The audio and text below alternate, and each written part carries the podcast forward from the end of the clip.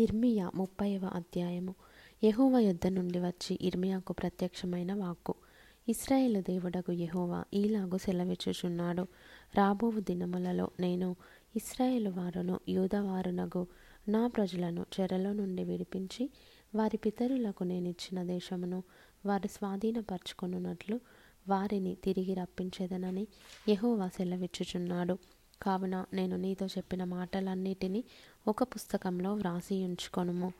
యహోవా ఇస్రాయేల్ వారిని గూర్చియు యూదా వారిని గూర్చియు సెలవిచ్చిన మాటలివి. యహోవా ఇట్లా నేను సమాధానము లేని కాలమున భీతి చేతను దిగులు చేతను జనులు కేకవేయగా వినుచున్నాము.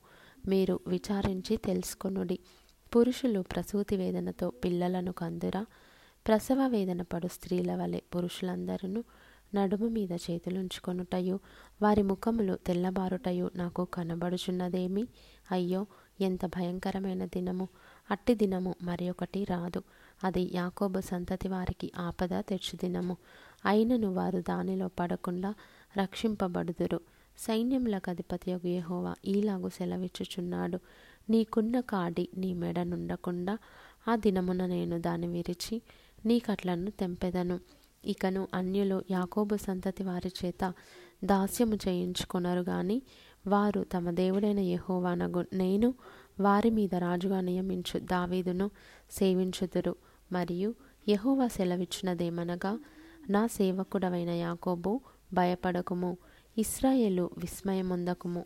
నేను దూరమున నుండు నిన్నును చెరలోనికి పోయిన దేశమున నుండు నీ సంతానపు వారిని రక్షించుచున్నాను.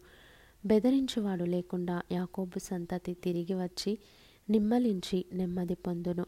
యెహోవా వాక్కు ఇదే నిన్ను రక్షించుటకు నేను నీకు తోడయున్నాను నిన్ను చెదరగొట్టిన జనములన్నిటినీ నేను సమూల నాశనము చేసేదను గాని నిన్ను సమూల నాశనము చేయను. అయితే ఏ మాత్రమును నిర్దోషినిగా ఎంచకుండానే నిన్ను మితముగా శిక్షించుదును. యహోవా ఈలాగు సెలవిచ్చుచున్నాడు. నీ వ్యాధి ఘోరమైనది. నీ గాయము బాధకరమైనది. నీ పాపములు విస్తరింపగా శత్రువు కొట్టినట్లు నీ గొప్ప దోషమును బట్టి నేను నీకు కఠిన శిక్ష చేసి నిన్ను గాయపరిచియున్నాను. కాగా నీ పక్షం నా వ్యాజ్యమాడు వాడెవడునూ లేడు. నీ గాయములకు చికిత్స చేయదగిన మందు నీకు లేదు. నీ స్నేహితులందరూ నిన్ను మర్చియున్నారు. వారు నిన్ను గూర్చి విచారింపరు. నీ గాయము చేత నీవు అరచెదవేమి? నీకు కలిగిన నొప్పి నివారణ కాదు. నీ పాపములు విస్తరించినందున నీ దోషములను బట్టి నేను నిన్ను ఈలాగు చేయుచున్నాను. నిన్ను మృంగువారందరూ మృంగివేయబడుదురు. నిన్ను బాధించు వారందరూ ఎవడునూ తప్పకుండా చెరలోనికి పోవుదురు. నిన్ను దోచుకుని వారు దోపుడు సొమ్మగుదురు. నిన్ను అపహరించు వారినందరినీ దోపుడు సొమ్ముగా అప్పగించెదను.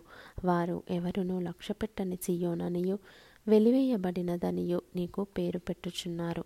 అయితే నేను నీకు ఆరోగ్యము కలుగజేసేదను. నీ గాయములను మాన్పెదను. ఇదే యహోవా వాక్కు. యహోవా ఈ మాట సెలవిచ్చుచున్నాడు. యాకోబు నివాస స్థలములను కరుణించి వాని గుడారములను నేను చెరలో నుండి రప్పింతును. అప్పుడు పట్టణము దాని కొండ మీద కట్టబడును. నగరియు యథాప్రకారము నివాసులు కలదగును. వాటిలో కృతజ్ఞతా స్తోత్రములను సంభ్రమపడు వారి స్వరమును వినబడును. జనులు తక్కువ మంది కాకుండా నేను వారిని విస్తరింపజేసేదను. అల్పులు కాకుండా నేను వారిని ఘనులుగా చేసేదను. వారి కుమారులు మునుపటి వలె నుందురు. వారి సమాజము నా ఎదుట స్థాపింపబడును. వారిని బాధపరచు వారినందరినీ శిక్షించదను. వారిలో పుట్టినవాడు వారికి రాజుగా ఉండును. వారి మధ్యను పుట్టినవాడొకడు వారి నేలును. నా సమీపమునకు వచ్చుటకు ధైర్యము తెచ్చుకుని వాడేవాడు? నా సన్నిధికి వచ్చినట్లుగా నేను వానిని చేరదీసేదను. ఇదే యహోవా వాక్కు. అప్పుడు మీరు నాకు ప్రజలయుందురు నేను మీకు దేవుడనై ఉందును ఇదిగో యహోవా మహోగ్రతయను పెనుగాలి బయలుదేరుచున్నది. అది గిరగిరా తిరుగు సుడిగాలి. అది దుష్టుల మీద పెళ్ళున దిగును. తన కార్యము ముగించే వరకు తన హృదయాలోచనలను నెరవేర్చే వరకు యెహోవా కోపాగ్ని చల్లారదు. అంత్యదినములలో మీరీ సంగతిని గ్రహింతురు.